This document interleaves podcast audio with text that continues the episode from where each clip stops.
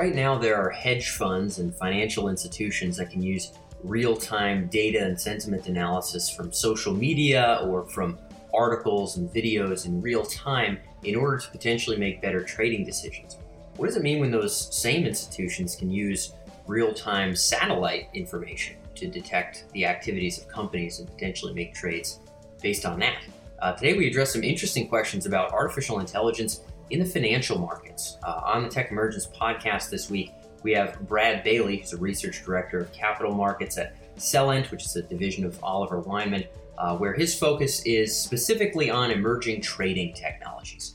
Uh, Brad was recently picked up in the BBC speaking about uh, the impact of artificial intelligence on the, uh, the world of trading and finance. And today we talk a little bit about how AI has sort of had its implications felt in the ways that banks operate in the kinds of data that hedge funds, even individual investors, have at their hands, and maybe what that means uh, for the applications of artificial intelligence in the future. Uh, towards the end of the interview, I caught Brad a little bit off guard with respect to some particular uh, company uh, references that I thought would be interesting for the audience. He was nice enough to send an email directly after the interview and list a few of the companies and other sort of news releases and events that might be of relevance to this particular domain. So if you're interested in uh, the companies and labs that are, are mentioned in brief in the interview itself, make sure you check out this article on techemergence.com. Otherwise, I hope that you'll enjoy this episode as a business perspective. We've spoken a lot, sort of the researcher perspective of AI, but from the perspective of a guy in the securities and investment world um, about what artificial intelligence looks like, boots on the ground, when it hits the financial markets. Um, so hopefully this will be uh, an, interesting episode for the folks tuned in. Without further ado, we'll roll right in. So, Brad, where I'd like to start off here um, is in the, the world of, of algorithmic trading. I know that um, you know machines doing the trading for people, you know, thousand times faster than humans can blink, um, has been going on for quite some time, and, and there have been big companies in New York, New York, where you are, who've hired AI PhDs before you know Google was Google. Um, but that started to sort of bend in the more machine learning direction, as you were telling me off mic. Talk to us a little bit about what you've seen as the shift there, as a guy who's kind of at ground zero in the finance world. What's been going on in that space?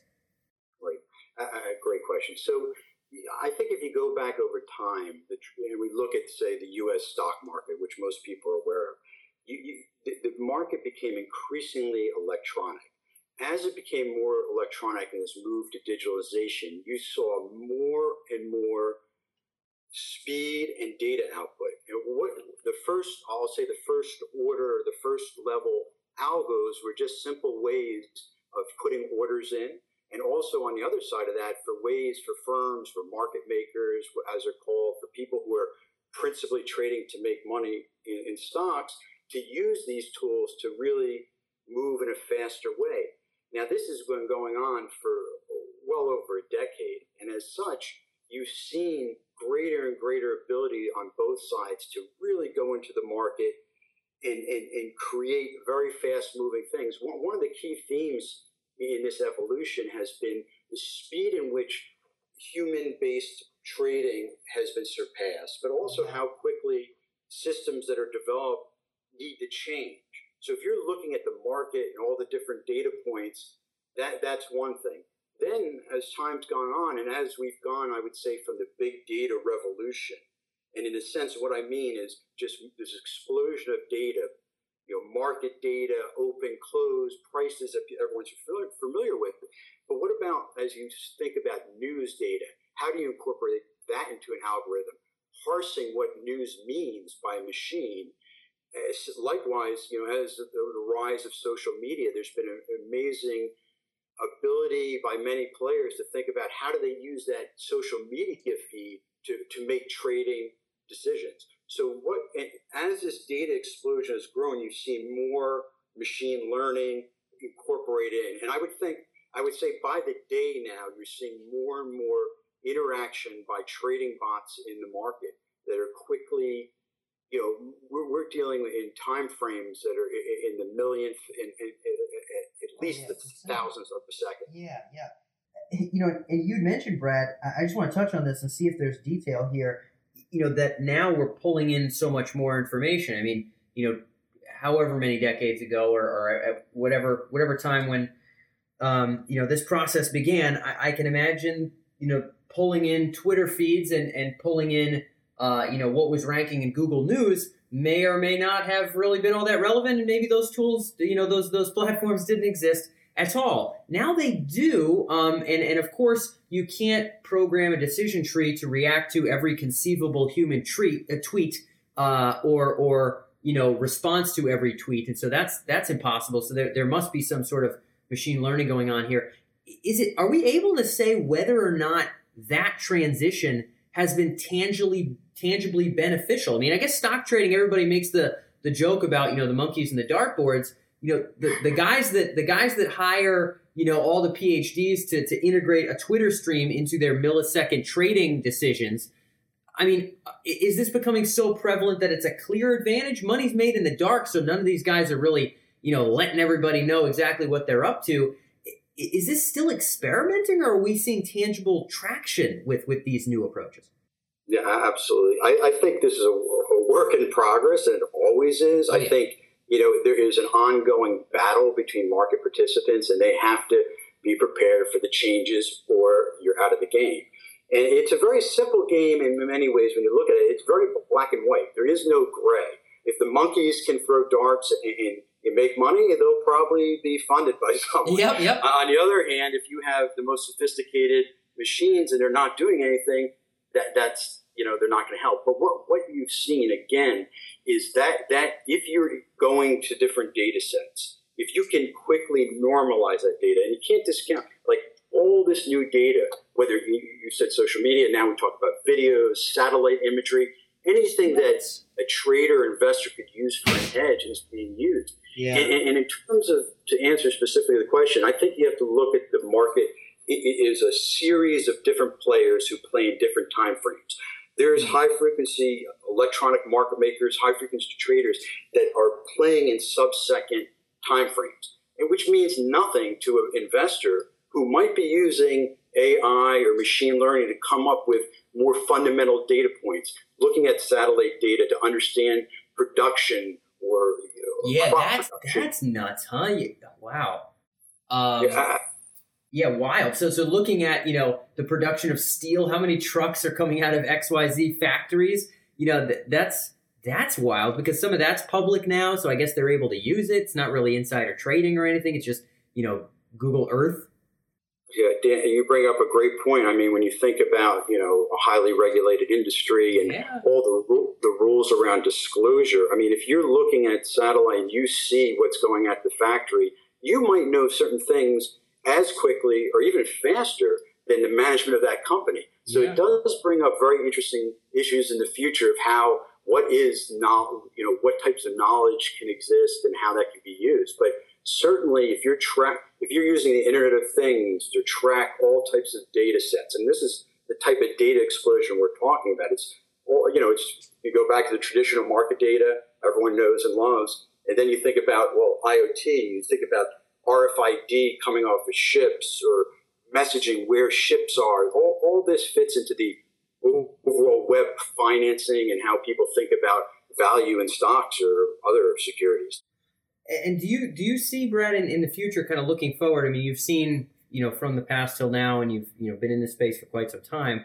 Um, do you see the future basically looking like you know whether you're a, a hedge fund or, or a traditional bank? Um, if you want to be making the most of, of your dollars day to day and utilizing as many nanoseconds in the day as you can, that that essentially everyone will be uh, will be looking for more and more sources of information? Do, do we see like particular sources that, that maybe are becoming uh, um, almost sort of de facto? You know, is, is everybody and their mother who's serious utilizing social media? Is everybody and their mother who's serious looking at uh, news in real time and popularity of topics uh, via you know the Huffington Post and Google News and what have you? Are, are there any that, that seem to be becoming staples to a degree to which no one can ignore, or are they all still sort of tinkering? You know, I mean, I, machine learning is opening up a lot of new uh, new floodgates, but are, are there any that you really see kind of tearing open very clearly as kind of paths of the future here?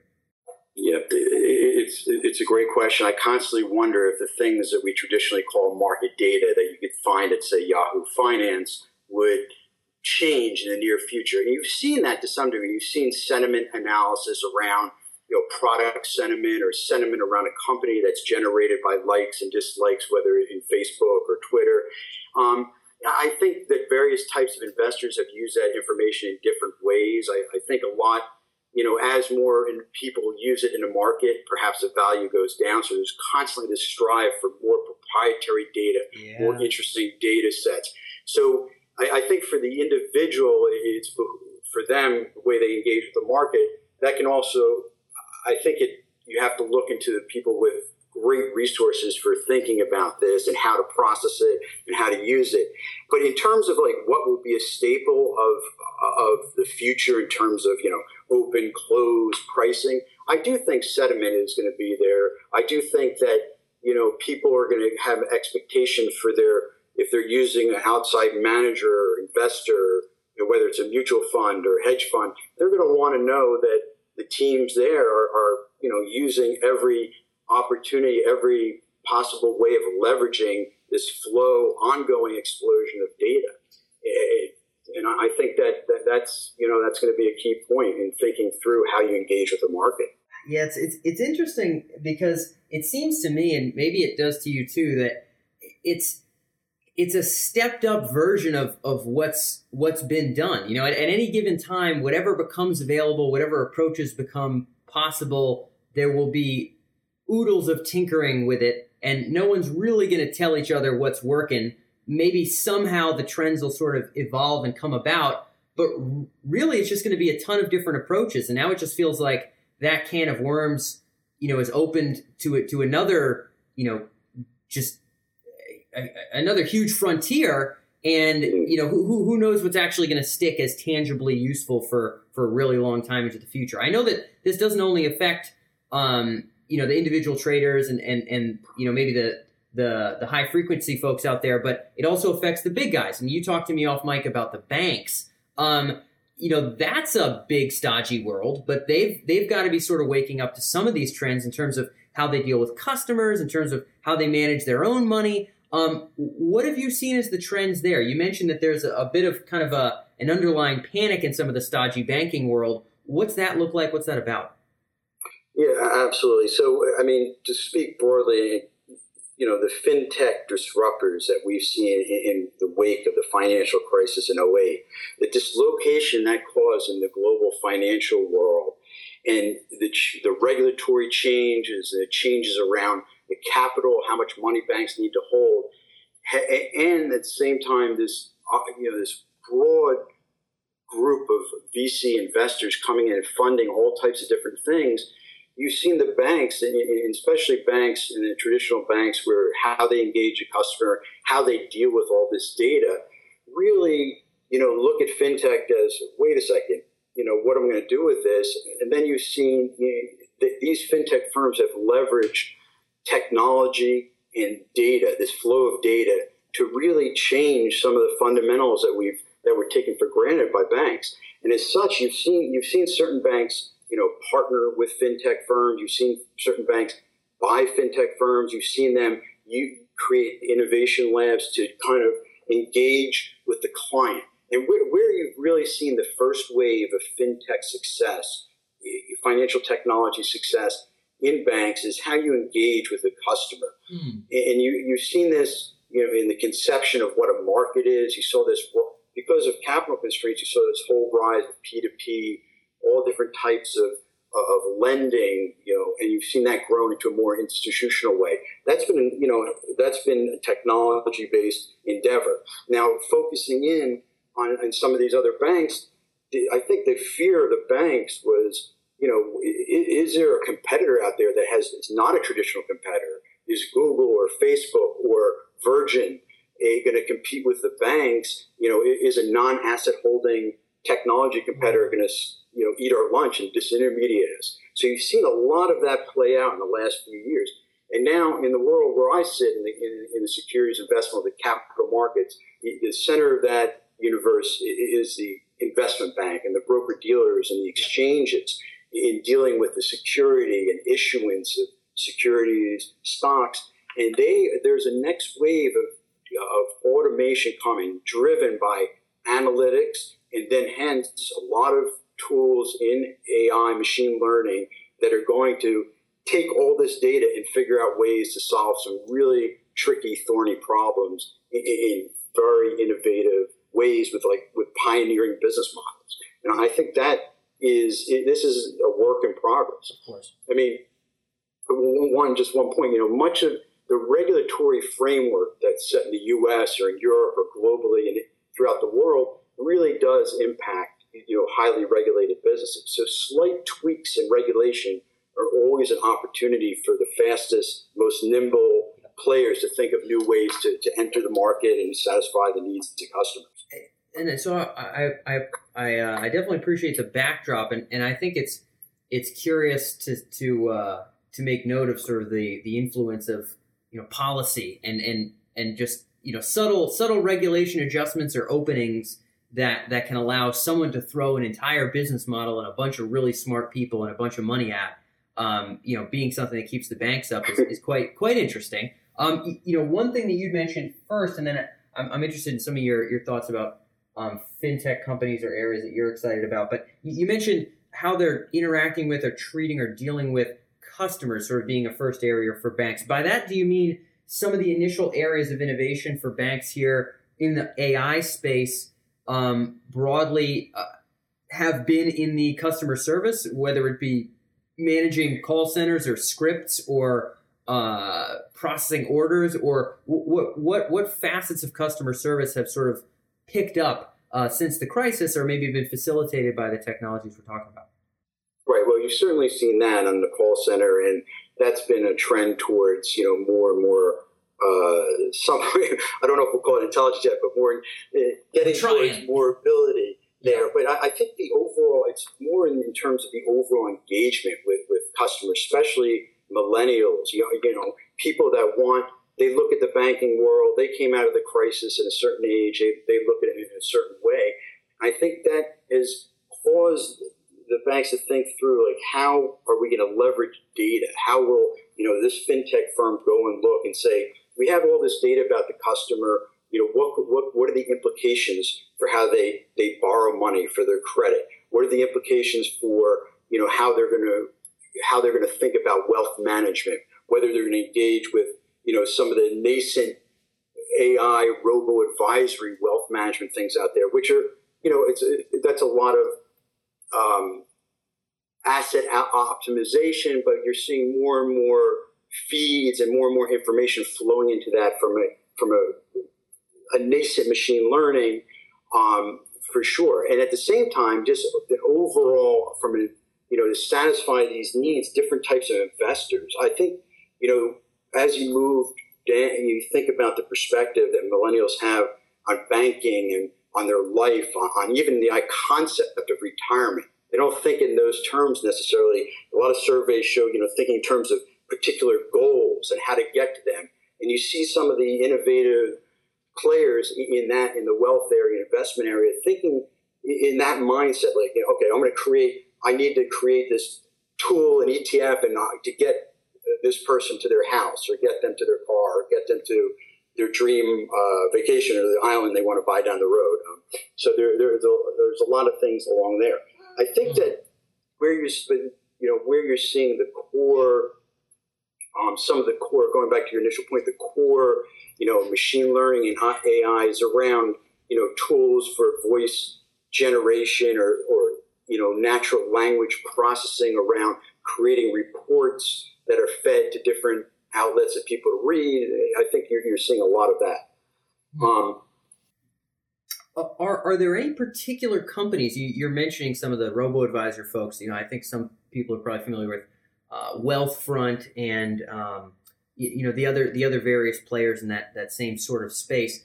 Um, what are what are some of the other companies that have maybe blipped onto your radar? Whether this be maybe folks who've been uh, sucked up and absorbed by, by banks or folks that are maybe taking advantage of those little regulatory sort of holes and loops out there in, in the finance world. Um, what are some that have sort of popped on your radar as maybe decent examples of of these transitions and disruptions? Absolutely. So, uh, my colleague, I have a colleague, Will Trout, who, who covers this space very well. He's done uh, a lot of research around this space, and he's looked at the quick, you know, move from this what people have called a fad at first, and then moved into a this evolution where you're you're seeing the big players, the Charles Schwab's, acquire, you know, the, the Betterments, the Motifs. There's Hedgeable. There's there's a there's a bunch of there's a bunch of small companies out there, um, and that that wealth area is you know that's a little outside my normal area where I look at the people yeah. who are creating tools to to trade better, to to use you know these broadly AI to think about the market and to evolve it to that to that next level. And I, I think those what, what what you do find though is a lot many of the tools that you see evolve in that high speed world find themselves migrating out to general populations and certainly other types of investors. You always there's always someone going to be able to move quite quickly, and as we've gotten better at solving some of the real hard, the very hard, and I'm not going to challenges of what to, getting all this data. It's what to do with it, how to make sense of it, how to you know just use this to understand the markets better, to understand fundamentals of the markets and what they call technicals, how price action goes. And I, I guess banks, just like the rest of the world, are are in some way they, uh, in some way like the, re- the rest of the world, understands the the import and the shift in this direction, but still scrambling uh, like everyone else is to figure out exactly how that's done from the banks down to the little guys. And I suppose it'll be interesting to see uh, what the future holds there. Brad, I, I appreciate you being able to share some of your perspective on sort of the the the startup side of things as well as the bigger banks, um, and and shed a little bit of insight here on Tech Emergence. It's been great having you. It's been a pleasure, Dan. I really enjoy your, your podcast. Thank you.